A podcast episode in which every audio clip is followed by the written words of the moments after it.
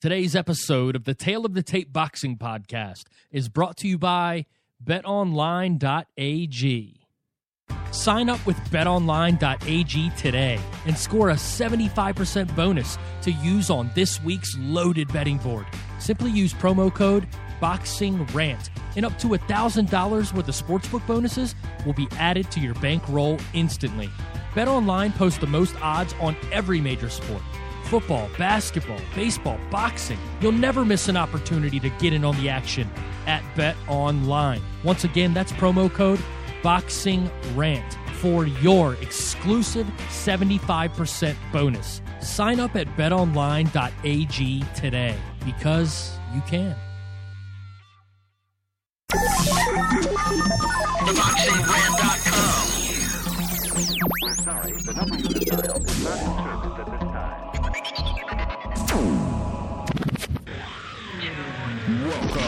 to the tale of the tape.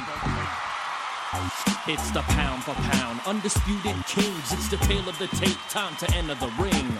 Boxing knowledge dropped by Kenny and Vin. It's the sweet science by the diehard fan.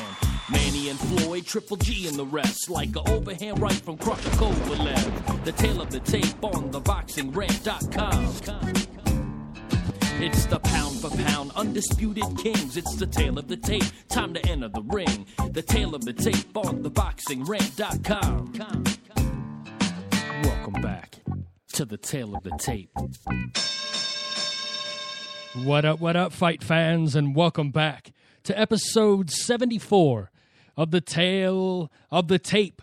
I'm your host, Kenny Keith, and you can follow me on Twitter at Kenny Keith Jr. and follow the show at The Boxing Rant. Subscribe to the Tale of the Tape Boxing podcast on iTunes and leave a review. It's much appreciated. Just like it's much appreciated that all of you, all over the globe, our friends in the United Kingdom, Ireland, Sweden, Australia, and here in the United States tune in on a weekly basis for the Pound for Pound King of Boxing podcasts, The Tale of the Tape. Back by popular demand, the old theme song. Uh, I got some some pretty salty complaints about that. I guess you guys enjoy uh, enjoy hearing me rap. That must be it. And I bet you guys didn't even know that that was me on the track. Maybe some of you did, but that's neither here nor there. Just had a great time on Periscope. Um, you guys can uh, seek me out on Periscope. I'm going to be doing much more of that. Love talking shop uh, with all the diehard fans of boxing out there in the uh, in the Twitterverse. Um, it's always great and a great showing, and, and a big up to the champ uh, Lennox Lewis for stopping by Periscope um, and giving us some love and uh, and talking the sweet science. Not every day you get to uh, get to talk shop with the former undisputed heavyweight champion of the world. So big up to Lennox Lewis. Um, find the show on social media. Follow the Boxing Rant and the Tale of the Tape Boxing podcast on Facebook, Google Plus, Instagram, the website. Drop me a line podcast at theboxingrant.com. Got a lot on the horizon. A lot on the horizon. I know I discussed on the last episode about uh, previewing and breaking down the straw weight division.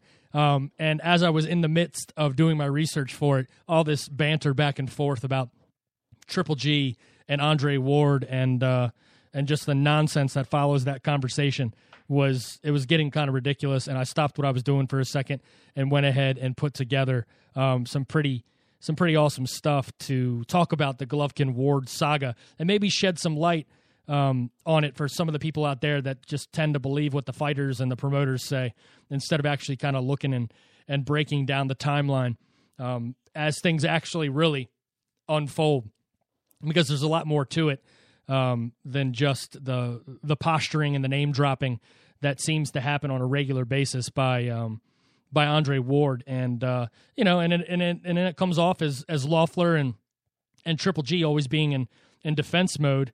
Um, so it's not a good look for either of them. But I'll dive into that. Uh, we're to talk. Uh, let's see what else we're talking about today on episode seventy four, the Tale of the Tape Boxing podcast. I'm going to revisit Sammy Vasquez, welterweight prospect, doing the deal on the PBC. Anthony Joshua, talk about him for a little bit. Going to preview the LA Fight Club show this Friday. Uh, Golden Boys LA Fight Club, uh, strawweight. uh, linchpin Hekkie Budler returns to the ring in South Africa. We'll talk about that. But we're going to dive into Floyd Mayweather or the Tui. Um, apparently, there are paramedics there now. Golden Boy versus Al Haymon. Um, the legal dispute. Of course, Triple G and Ward, like I discussed. Um, we're going to break that down in in detail, no doubt about that. Manny Pacquiao expected to return in April. Going to break down um, that conversation for you. Uh, some Amir Khan talk, and I'm going to give you my first thoughts on Bradley versus Rios taking place my birthday weekend. Always seems to be a big fight on my birthday weekend, um, which is always awesome because you know I usually like to travel to all the big fights that take place on my birthday weekend. I would love to fly out to Vegas for it. That would be uh, that would be awesome indeed. But again, I'd like to uh, thank all of you for tuning in to episode 74 of the Tale of the Tape Boxing podcast. It is much appreciated indeed. All right, well, let's go ahead and get down to business. Um, we'll just go ahead and kick this thing off. We're going to do uh, the action from this past weekend in Pennsylvania, hometown hero and veteran of uh, of the, the war um, in Iraq, Sammy Vasquez, who is now a rising a rising welterweight star, had a great amateur career, um, and is a really exciting fighter. You know, I guess the competition for Vasquez has been pretty it's been pretty lopsided, as is the the way uh, of the rise into relevance in the sport. But what we had seen previously from this kid was going in, blasting him out. Um, he had two tough tests prior to this fight with Jose Lopez against uh, Wally um, Omotoso and Emmanuel uh, Lartey. And you know what? Um, he showed great boxing ability and skills in those, but prior to that, he'd just been blasting out everybody. This was a really good representation of the skill set and the skill level that Sammy Vasquez has. He is a definite bright spot for a for the fledgling PBC operation, the much maligned, heavily criticized PBC. I've expressed my opinions uh, about their organization, but even Sammy Vasquez probably has enough talent um, to bypass any dysfunction um, in you know the development of fighters. Yeah, because there's no track record in the PBC. Al Haymon sure as hell doesn't have a track record of developing fighters. But uh, Sammy Vasquez is the good. Short to the target. Jose Lopez was a sturdy fighter. He was there. He was game. He wanted to fight. Um, you can't take that away from him. But really, the skill level in this, it wasn't even close. I mean, Vasquez looked, he did a very, you know, high IQ, sweet science. Um, this was really the first time you got to see the cerebral side of Sammy Vasquez, where he was doing whatever he wanted to. He looked a lot like Vasily Lomachenko in the sense that he was able to put his opponent wherever he wanted to maneuver around them and then unleash the offense. Vasquez real short and tight to the target. Jose Lopez coming in wide with big power shots didn't serve him well. Sammy Vasquez blasted him out in five um, as he put Lopez down twice in the fifth round. I didn't get to Anthony Joshua last week. I know a lot of people were were disappointed in the fact that I didn't get to Anthony Joshua. We talked about Joshua a little bit on Periscope um, in the boxing rant uh, pre-show and you know what, Anthony Joshua, I'm I'm going to say it again, and I'm going to keep saying it. And and this actually comes on the heel not only um, after an Anthony Anthony Joshua just devastating victory uh, win against Gary Cornish, but it also comes on the heel of the comments from Vladimir Klitschko regarding the level of competition that Deontay Wilder has faced so far in his career. And um, you know what? whether or not Klitschko needs to talk about Wilder, I don't know if, if he even really needs to go to that level. Uh, honestly, because I don't think it really matters what Klitschko says, because he said everything in good nature, and what he said was completely honest. Um, that Wilder doesn't really, probably doesn't really even have control over who he fights and who he doesn't fight because he's in the Haymon stable. But he has, he needs to step up the competition. Anthony Joshua will get there. I think Joshua has much more time now, will the will the fans that are buying up the tickets, these sold out arenas, maybe force the hand of Eddie Hearn? I don't know. I mean, if he's smart, I would just milk it, honestly, because the kid probably could realistically be two, three years away from a championship. Even though I think he can beat Deontay Wilder today, um, that's neither here nor there. But the truth is, this kid's selling out arenas. So if he can sell out arenas against bums, why not, man? Why not make a little bit of money on the way? Plus, he needs to develop a little bit. He needs to get hit. He needs to get hit before he steps into like a world class level fight because we still don't know what he has for a chin. But he seems like he's tough as uh, you know tough as nails. But we've also seen some heavyweights on the rise that we thought were just you know the cat's ass when it comes to prospects, and uh, they get hit one time on the kisser and they get proved completely wrong. But personally, I think Joshua is the deal. He's the goods. He's the real deal. Um, so to all my friends in the uh, the UK, uh, I did not ignore the Joshua fight last week. I just kind of ran out of time. Um, you know, I I started losing my voice, ran out of water. I was parched, man. I was like I was like George Groves against Badou Jack. You know, I was just I just I just couldn't make it through the fight. All right, so uh, yeah, so that's really pretty much all I wanted to talk to as far as like recent fights were concerned. Um, Vasquez is the truth, and and you all know how I feel about Anthony Joshua. I mean, come on. I mean, the kid's the real deal. All right, let's get to a little preview action. So the LA Fight Club returns to the Belasco Theater um, this weekend on Friday night, and you know this is just a great program, uh, a great event, a great show for uh, Golden Boy uh, fighters in their stable. Um, a lot of which are of the Mexican American descent, if not Mexican fighters, with a huge fan base there in Southern California. It's a really good opportunity um, to see some young young fighters up and coming, and it's a great platform for them. It's unfortunate that Al Haymon came in with his monopolistic tactics and uh, and basically, um, you know, just took a gigantic dump right on Oscar De La Hoya's deal with Fox Sports One. So this is actually going to be broadcast on uh, Estrella TV and the undercard is going to be on ringtvlive.com. Uh, I'll get to more about the broadcast stuff here in a minute. But the LA Fight Club, the NABF lightweight titles on the line. Jerry Fontanez, I mean, uh, Jeffrey uh, Fontanez squaring off against Marvin Quintero. Uh, Fontanez, 23 year old. There's a huge discrepancy in size in this fight. Now, Fontanez, 5 foot 10 with a 74 inch reach. Quintero, 28 years old, 5 foot 7 with a 65 inch reach. That's a 9 inch reach advantage. I mean, that's ridiculous. Let's talk about Fontanez and, you know, let's talk about the pros with this guy's skill set. You know, he's sharp and accurate to the target. If you stand in front of him with your guard, with your guard down in any way, shape, or form, he's going to tee off on you. Um, and he did to his last opponent, Jose Hernandez. Here's the thing, though. All right, with with there's always two sides here, and there are some significant cons um, you know, I'm not going to say it's a downside, but limitations really you have to think about. And a gigantic setback in Fontanez's career has kind of left him in a position now uh, where they have to up the ante, and he's got to start looking good again because he can be bullied.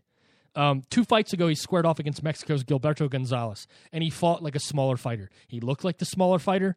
Um, Gonzalez looked huge in the ring next to him, and Gonzalez fought much bigger than he did. He stood too long on the ropes for no apparent reason whatsoever, especially since he Fontanez looked to be the more athletic fighter of the two, and he just stood there on the ropes, took a pounding, and tried to fight a rugged inside style for way too many long, elongated stretches of action. And Gonzalez took advantage of it and landed some really heavy power shots. Um, and let's be honest here, his power is not elite. His KO percentage may lead some to believe that, but his KOs have been against a very, very low level of opponent. Very low level of opponent. Fontanez, he's got good skills. He's an accurate puncher, um, but he doesn't dish it out as as hard as his opponents are going to stepping up, which raises some concerns for me about Fontanez. His keys to victories in this one exploit the size advantage. Quintero is there for one reason. He's there to make Fontanez look good. Quintero's been knocked out in five of his six losses. So come on, that's that's kind of ridiculous. So he is there um, to make Fontanez look good. Do not allow the smaller fighter to bully his way inside, just like Gil- Gilberto Gonzalez did. Ducked his head, went into the high guard, charged inside, and wailed on him. And he's got to use his athleticism and his boxing abilities, and he should look good against Quintero. So my prediction for the fight is that Fontanez will stop Quintero probably somewhere around the fifth round. The Gilberto Gonzalez loss was extreme, though. Okay? He lost in devastating fashion. And while they're on the road to recovery with this fight, there are concerns for the future about Fontanez. I'm rooting for him. I want him to do well. I want him to do well. go back and watch the Fontanez versus Gonzalez fight. You'll see exactly what I'm talking about. But I hope he looks good on the LA Fight Club. It's a great platform for him to redeem himself, and hopefully he'll do just that. Making his debut um, under the banner of Golden Boy, Oscar De La Hoya's promotional firm, LA native Carlos the Solution Morales will square off against Puerto Rican uh, Onel Negron. Uh, this edition of the LA Fight Club will be broadcast live Friday, September 18 at 10 p.m. Eastern Time, and the undercard will be streamed, like I said before, at 8:30 p.m. on RingTVLive.com and Ring TV's YouTube channel, and it's also available on Roku. The PBC on Bounce returns for its second edition in Winter Park, Florida.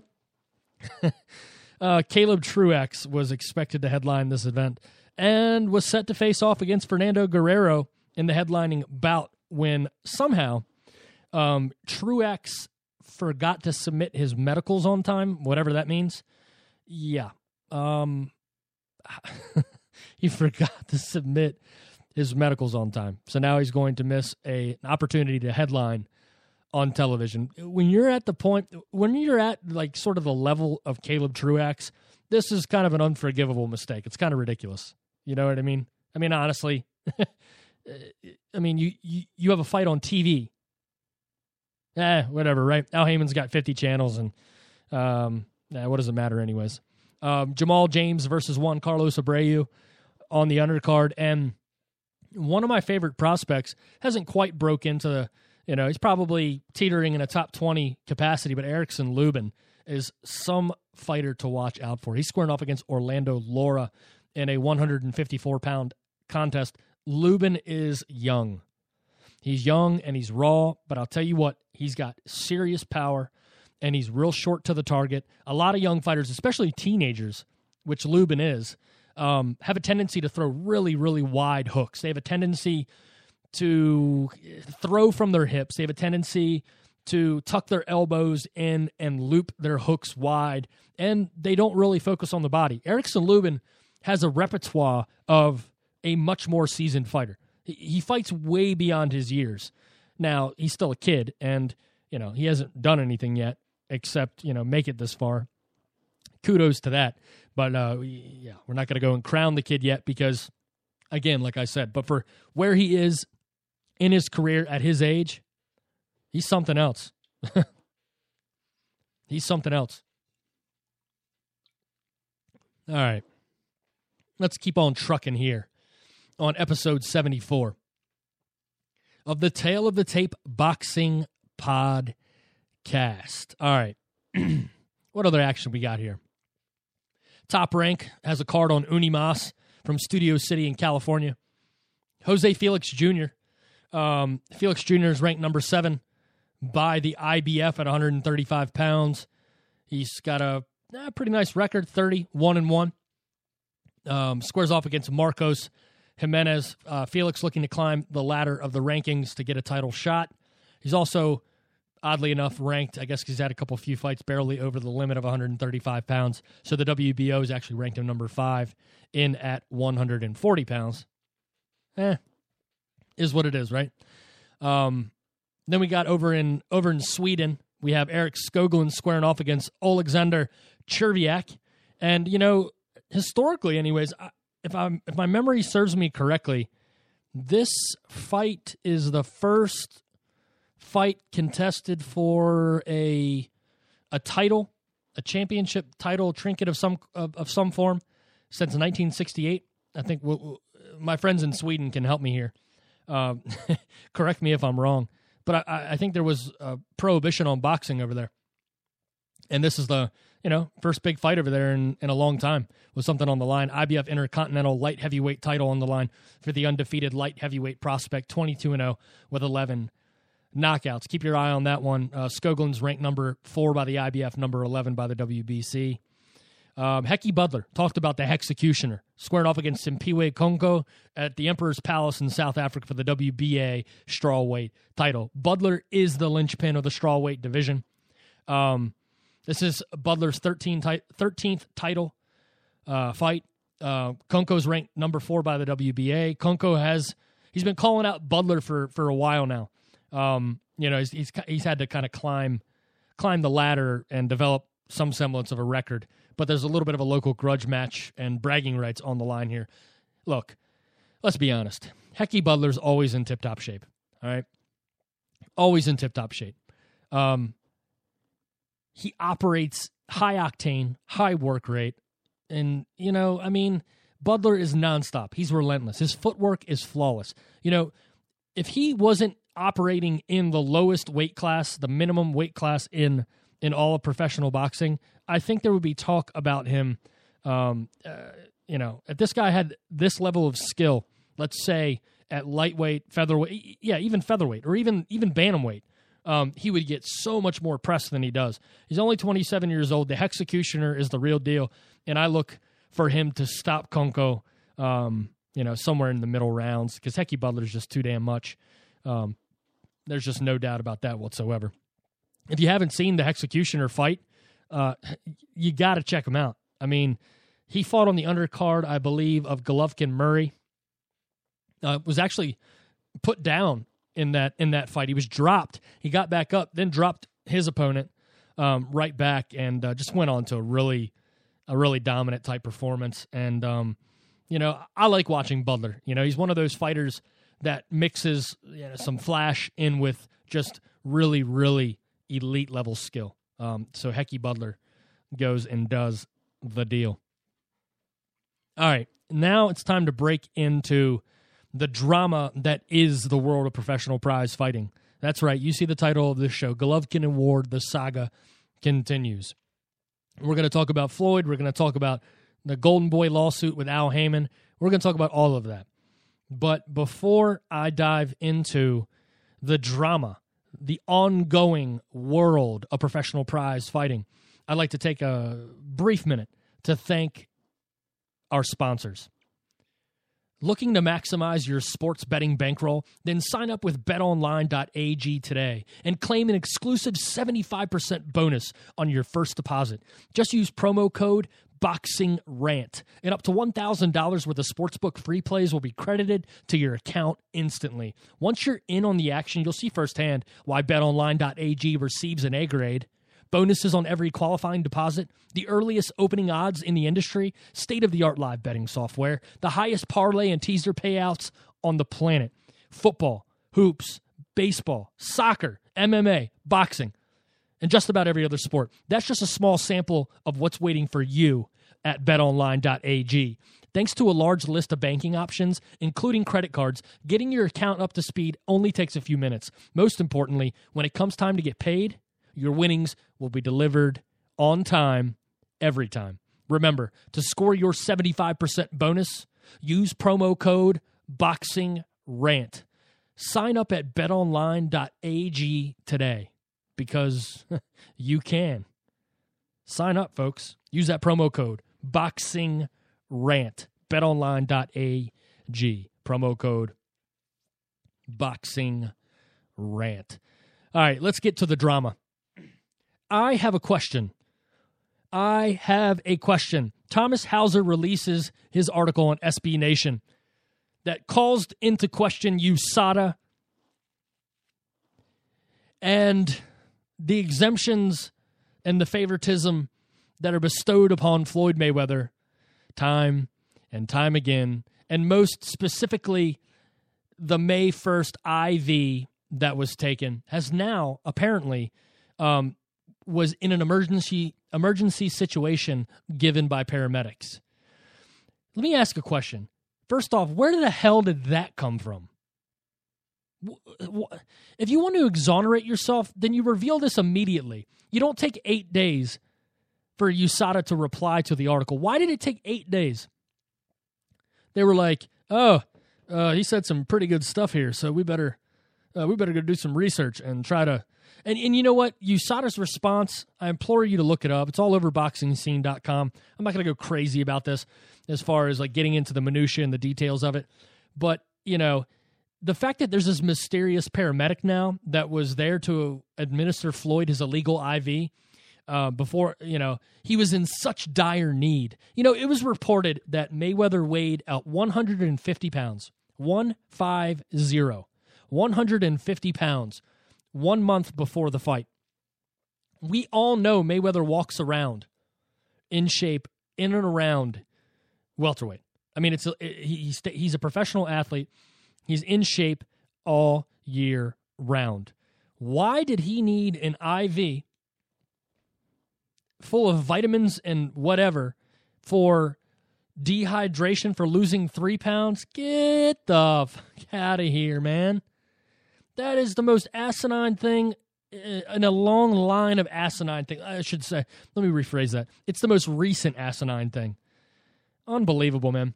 Never, never addressing the fact that the amount of IV given was illegal. Okay, never mind this, right? Never mind that the amount of the IV that was given was completely against the rules.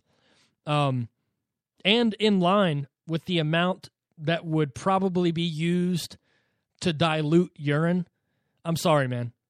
I'm calling BS on having this emergency rehydration. Um, you know, after losing three pounds in one month, give me a break. Flomos will believe this BS because they believe they take Floyd at his word. They take pathological liars uh, at their word. So this is unbelievable. I cannot wait until this thing opens wide up. A pa- paramedic. What did it take them eight days to find a, a paramedic that, that that was willing to take this lie to their grave? Are you kidding me? Unbelievable. But is it unbelievable? I guess that's the real question. Is it even unbelievable? LA Times reporter Lance Pugmire tweeted out today that a judge has denied Al Haymon's motion to move the Golden Boy Promotions lawsuit into arbitration. The lawsuit will proceed. Bunch of PBC fluffers and employees um, alike were uh, going to bat on behalf of this announcement. Okay, I mean Haymon's got people fighting his battles for him all over the place, even if something as innocent as this. But let me just say this, okay? This is huge. This is symbolic. It by no it, it, look. It by no means whatsoever signals an impending victory for Golden Boy and their three hundred million dollar lawsuit. But what it does is lends full legitimacy and merit to the claims. I'm not saying that it proves the claims to be correct and that a that a judge should rule in favor of a golden boy. That's not what I'm saying.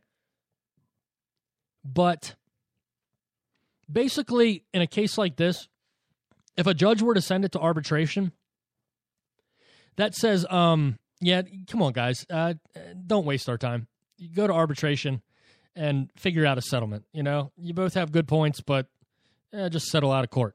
The fact that that was dismissed and that this thing will, the lawsuit will continue, um, is interesting. Is very, very, very interesting. And um, you know, the the court feels that there is grounds to continue the lawsuit. So, I guess we'll just have to wait and see.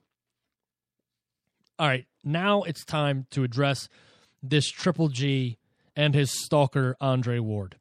Um, this Golovkin Ward stuff is just out of control. The name dropping by Andre Ward, and I mean, just the perpetual jealousy of this. You know, Ward has reared his delusional head, um, and making claims that an offer was sent via email to Triple G's promoter Tom Loeffler, offering a fight with a 50-50 split.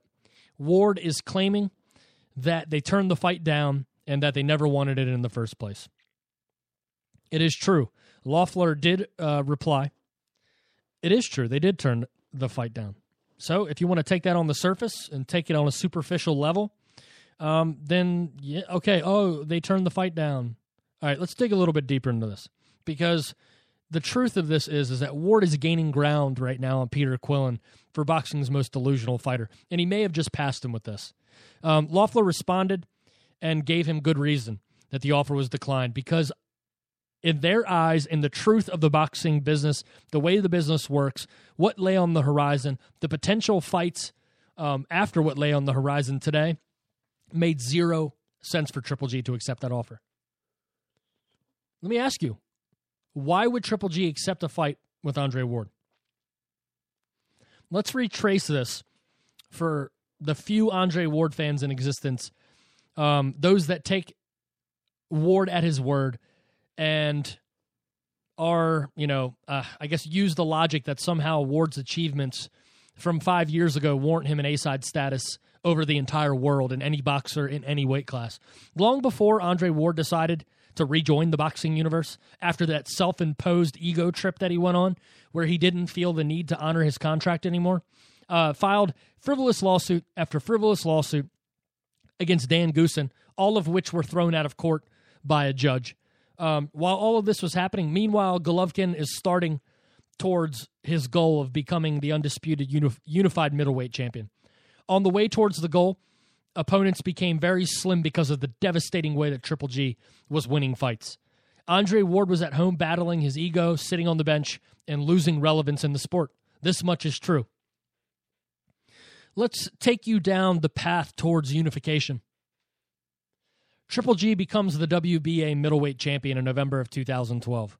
During this time, the IBF belt's being tossed around Europe. Okay, a couple of Aussies have the belt, Europeans have the belt, but the belt's being batted around um, over in Europe. Miguel Cotto becomes the WBC middleweight champ uh, after defeating a peg-legged Sergio Martinez in June of 2014, and shows no interest of fighting Triple G afterwards. At the bequest of his advisor Al Haymon, Peter Quillin is stripped of the WBO form of the 160 pound crown uh, for, and turns down a career high payday to face mandatory challenger, former standout Russian amateur and rising pro uh, Maxey Korobov.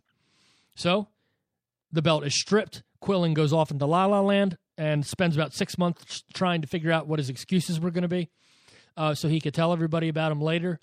Uh, Korobov and Andy Lee meet for the vacant WBO belt, which Lee wins by way of devastating, impressive uh, knockout of the year candidate worthy KO. The IBF belt, meanwhile, finally makes its way back to the States where Jermaine Taylor um, defeats Sam Soliman. The belt is stripped from Taylor and is up for grabs between the IBF's two highest rated, most willing fighters. It took a little while to find out who it was going to be. Billy Joe Saunders was offered it. He said he wanted to stay the path of the, of the WBO um, and take the fight with Andy Lee. So David Lemieux and Hassan N'Dam go to task, and Lemieux becomes the IBF middleweight champion. Um, in a really fun fight, one of the most fun fights of this year, no doubt. If you haven't seen it yet, go and check out Lemieux versus N'Dam. It's fun. So that being said, there's kind of the path over the last year or two for these belts, uh, for all four of them. The easiest path to unification comes um, in Triple G becoming a mandatory challenger for one of these belts because every single fighter that he tried to get in the ring with, he had to have guys step up because nobody wants or wanted to fight him along along this road. Become the mandatory challenger. There you go. That's the easiest way to make them put another belt right in front of them. So the easiest path comes through mandatory challenger status. So K2, Tom Loeffler, and Triple G decide to go after this mandatory position, which lay in the hands of Marco Antonio Rubio. People were criticizing Triple G for taking this fight. Uh, is washed up, he's old, blah, blah, blah. This was 100% purely strategic. Marco Antonio Rubio, at the time of the fight, held the WBC's interim middleweight title. Whoever holds the WBC's interim middleweight title becomes the mandatory challenger to Miguel Cotto's WBC championship belt. Triple G KO's Rubio, and now he's the mandatory challenger. The WBC gives Cotto a voluntary defense against Daniel Geale. Okay? He takes it. He beats him. Impressive, impressive fashion. What lay on the horizon next? Well, an opportunity to fight Canelo Alvarez in a mega fight. So Cotto pays Triple G a step aside fee somewhere in the upper six figures so he can fight Canelo Alvarez. The opportunity arose to unify titles with David Lemieux. Since this was the very plan from the onset, Ward fans, this is where we are today. Triple G will square off against David Lemieux to unify the WBA and the IBF. Cotto and Canelo will vie for the WBC. And Andy Lee's mandatory is Billy Joe Saunders. That, that fight keeps getting pushed back for one reason or another. The WBC has stated that the winner of Cotto versus Canelo must face the winner of Triple G versus Lemieux. In steps Andre Ward, trying to associate his name with Golovkin, while the middleweight champ Triple G's stock is rising. Why would Triple G and Tom Loeffler accept an offer to fight Andre Ward, a 50 50 offer? Why? Let's dive even deeper now that we know how we got where we needed to be. Okay? The mission was set. We want to unify the middleweight division. Okay? So we've gotten to that point and we can see this all beginning to take shape. The middleweight d- division is looking closer to being unified than it has in a really long time. So why would Triple G and Loeffler accept a 50-50 against Ward? Ward's last fight, okay, against Paul Smith back in June. His first fight in 19 months was televised on BET. 300,000 viewers watched that fight. Yes, I am one of those 300,000. I know. I know. I can't help it. I, I have a problem. I'll be the first to admit it. One fight in two years, 300,000 people tune in. November of 2013, Ward's last fight before his vacation. Um, he has had one fight since 2013 with 300,000 viewers. Triple G has had five televised fights during that time frame, totaling 6 million viewers. So uh, Triple G has averaged more than a million viewers per fight for five televised fights since November of 2013. Andre Ward has had one fight with 300,000 viewers. Okay, we're it's starting. Is this is, is this is this beginning to make sense to the Andre Ward sycophants out there? You beginning to see this? 300,000 viewers, 6 million viewers. The question to the Andre Ward fans who don't use facts when it comes to supporting their guy, who do you think would be the more relevant fighter in the public's eye? The guy with 300,000 people watching him or the guy with 6 million people watching him over the last 2 years? So over a 2-year time frame, 300,000, 6 million. If these numbers were in reverse, I guarantee you I would say the same exact things about Golovkin. Guarantee you. I would say the same thing that Andre Ward is the A side and has all the leverage if these numbers were reversed. So riddle me this. Riddle me this, Ward sycophants.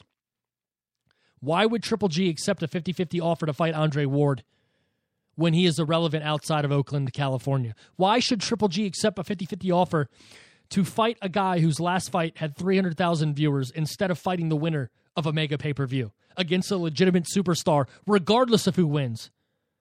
Whose last fights combined, Cotto versus Geale and Canelo versus Kirkland, did roughly 4 million viewers. So, what Andre Ward is saying, and the few loud supporters in the boxing forums are saying, is that Triple G turned down a fight with Ward because he's afraid of the style and a threat of losing. Since Ward supporters have no interest in facts, much like Floyd Mayweather fans, I've done the work for you. And you are quite welcome.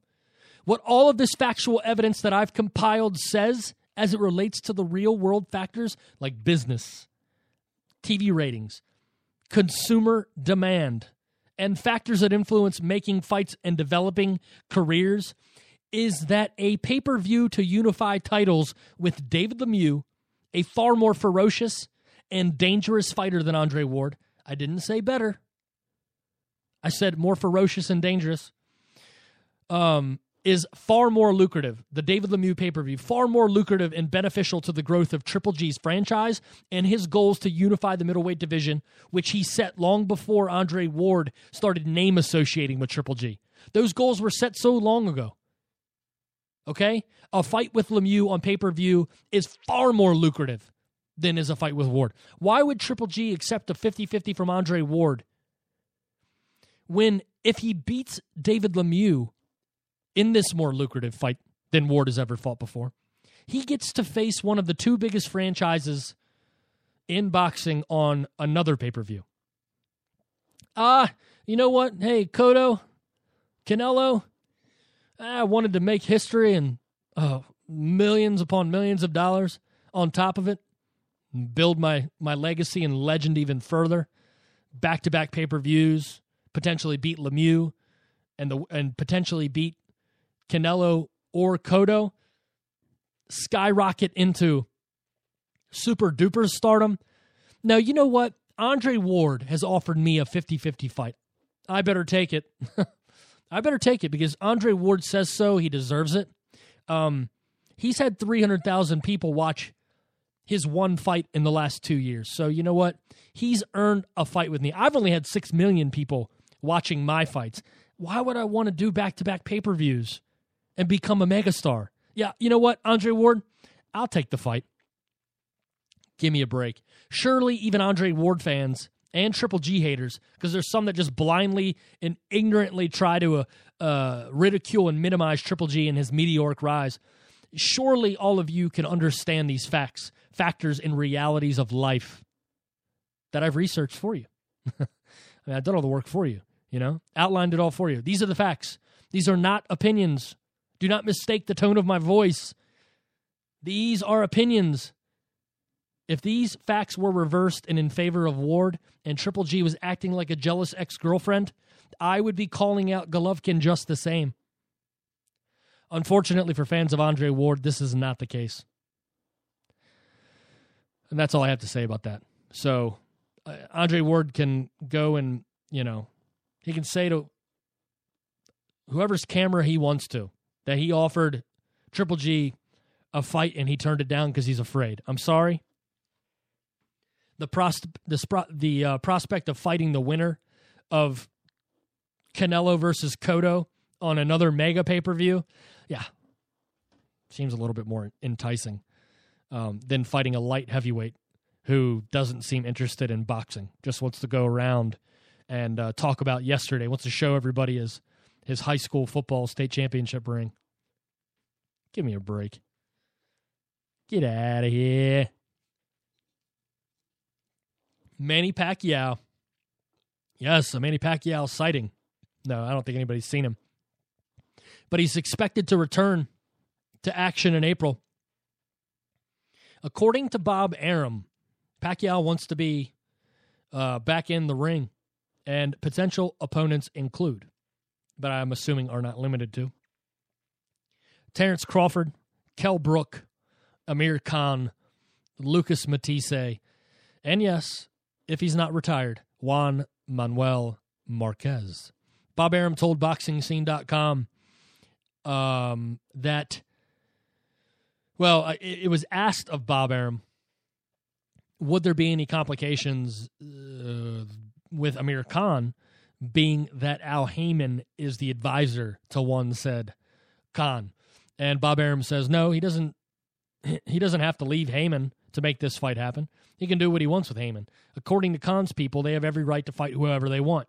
And if that's the case, well, whether they pay Haymon or not, that's their business. It has nothing to do with me. Um, and he goes on to say that he will be working with Khan's people for the fight, not Haymon. I don't know. Khan's been chasing Mayweather for so long, you know. If he can't have Mayweather, he wants Pacquiao. I get it. He wants the biggest fight fights in the world, but I think he just just lost sight of the fact, um, you know, that he has been like, I don't know, man. Khan kind of already, he's not, he hasn't expired. He's still really young and has a lot of talent, but I mean, come on, he's got three losses and he's been real chinny and. I don't know. Khan is fast and skilled as hell. I'll believe this when I see it. I think I think there's a better chance of Pacquiao. I mean, why would Bob Arum give the Pacquiao fight to Amir Khan when he can give it to Terrence Crawford, who's in his stable, and build, you know, a transcendent star um, with one of his own mega talents that's on his own payroll? To me, Pacquiao versus Crawford is the fight. I think that's why Dierry Jean is the fight right now for Terrence Crawford because I, I, I truly believe unless Pacquiao fights more than once in 2016, which is it's like it, it could happen.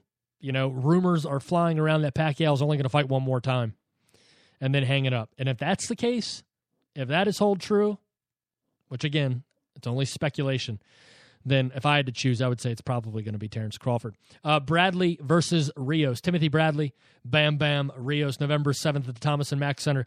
As we all know, Timothy Bradley is now under the direction of Teddy Atlas. Timothy Bradley made some comments in regarding to his future relationship with the very loud and boisterous Teddy Atlas. I'm expecting discipline. I'm expecting to actually work on my mistakes. I make a lot of mistakes in my fights, and we're going to eliminate the mistakes. He goes on to say that Teddy told me that there's mortal sins and there's small sins in boxing. There's mortal sins and there are small sins. And he's been committing the mortal variety. Um, and he said he's been doing things that, you know, taking too many punishments, taking too many risks. And that's why he's been swollen up. That's why the last couple fights he's been getting hit with big shots over the top. So he says that they're going to try to eliminate these mortal sins for this fight. And I, Timothy Bradley, should come out victorious because I know how to fight. Apparently, there was a problem with Joel Diaz missing days in previous training camps, and that was a big factor. He wanted all the attention. So Teddy Atlas has promised him um, that he will that he will get the attention um, that he seeks from Teddy Ballgame. So if that's the case, then more power to him, man. I mean, look, the problem with Bradley, maybe it's Joel Diaz's fault, maybe it's not, is that Bradley has these tendencies to try to fight his opponent's fight. And, you know, if he continues to do that and tries to fight his opponent's fight time and time again, the fight's going to look like whatever the opponent's trying to do. So I'm not surprised, you know, with the kind of beatings that he's taken in some of these wins. Because he he tries to do what his opponents are doing and he and, and let's give him credit. Bradley's been in with some killers you know? He's been in with some killers. You know and that being said you get in there with killers i mean what do you expect? You know you got to fight a different kind of fight. Maybe teddy atlas can you know uh, bring him where he needs to go in that regard. We'll just have to wait and see i guess. And that's really all it boils down to right? Oh dear oh dear oh dear um, yeah, we'll have to wait and see. Uh, you know, just it's it's, it's part of the business. Uh, trainers work with a successful star fighter, and as a result, they get more business, and then other fighters feel neglected. You know, but look, Cotto, Pacquiao, these guys are megastars. They understand that Freddie Roach is in high demand and has a large stable. So Freddie Roach misses days in the training camps, and you don't see them crying about it. I don't know. We'll have to wait and see. I'll try to get Brandon Rios on the show um, in the lead up to the fight. Actually, I'm I'm gonna definitely have him on the show, so I'll make an announcement about that. Vasily Lomachenko joins the party, squaring off against Romulo Koasicha. Koasicha's 25 and 4, 15 knockouts. Um, took on IBF featherweight champion Lee Selby last year and was pretty much whitewalled. Uh, Selby dominated him. He's only 24, uh, but has some pretty awful losses on his record. He's ranked eighth by the WBO which is based on the most current rank- rankings from August.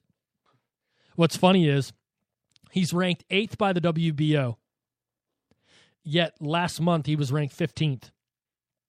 He leapfrogged Jonathan Victor Barros, who's won five fights in a row, and he leapfrogged Hiroshige Osawa, who's won five in a row and is 12 0 1 in his last 13. So he's basically in his last 13 fights he's undefeated. So he just he's leapfrogged these guys from 15th to 8th in one month. Funny how that happens.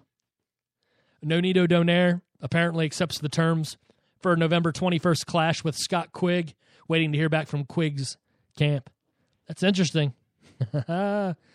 interesting indeed. That's a fight I'd love to see. And that's a fight that I think a lot of the um, the diehard Quigg contingencies uh, in the UK could be in for a rude awakening. Donaire at 122 is deadly. Deadly. But either way, Quigg's tough as nails. He's a he's a grinder. He's uh, you know he'll, he'll muck it up if he has to. He's tough as nails, and Donaire looks for the fight, right? So it could be explosive. I'd have to say Donaire at this point in his career against Quigg. Quigg's got momentum anything could happen in that fight. I tend to favor Donaire, but that's not to say that the fight's not pretty damn even. You know, it's not pretty damn even. So, all right, let's take a look into the future here, and then I will let you all run here on the Tale of the Tape Boxing podcast. Again, I appreciate all of you tuning in. I'll be back on Monday um, with a brand new episode. Try to recap some of the action. I know it's it's a it's a lackluster um, weekend of fights, but um, try to dive into that um, division by division breakdown. Once it starts, it won't stop. Hopefully, be able to do that on Monday for you. Uh, coming off of Hekkie Budler's fight, being that he's the linchpin of the strawweight division, uh, just got you know, it was a busy, busy, busy week. So um, we'll get to it. You know what I mean? Tuesday, uh, J Rock Julian Williams squares off against Luciano Cuello. Uh, Julian Williams being on TV, Fox Sports One, to all of my friends in the United Kingdom and worldwide that don't know much about J Rock, he is one of the bright spots of the PBC and an elite talent, ranked number five in my top 10 prospects in all the world. And then a big fight taking place over in Tokyo on Tuesday as Shinsuke Yamanaka squares off against Anselmo Moreno. If you can find a way to stream that fight, that's going to be an awesome fight. Um, you got two of the top bantamweights in the world squared off for Yamanaka's WBC title. And uh, Yamanaka's the truth. I mean, the ring has Yamanaka rated as number nine pound for pound. Um, and then on Monday, uh, we'll go ahead and get into some previews. Uh, Deontay Wilder returns to the ring. We'll preview Chudinov versus Buglioni and um, all the action over in the UK. And uh, hopefully, hopefully, hopefully, hopefully, hopefully, I will be able to get back on Periscope and talk the sweet science. I appreciate all of you stopping by Periscope. Um, that's awesome. I had a good time talking shop with all of you today. So uh, look for the boxing rant on on Periscope, and uh, I'll see you guys there. No diggity, no doubt. But that will do it for this edition of the Tale of the Tape. I'd like to give a special thanks to all of you out there in the boxing universe for tuning in to episode 74 and joining me here today on the Pound for Pound King of Boxing podcast, the tale of the tape here on theboxingrant.com. I'm your host, Kenny Keith, and you can follow me on Twitter at Kenny Keith Jr. Drop me a line podcast at theboxingrant.com. Subscribe to the show on iTunes, the Tale of the Tape Boxing Podcast on iTunes. Subscribe to the show and leave a review. It's much appreciated indeed. But I'll be back on Monday with episode 75. Thanks again for tuning in. I'll talk to you guys soon. Look for me on Periscope. You've been listening to the Tale of the Tape Boxing Podcast here on theboxingrant.com. Muchas gracias, everybody.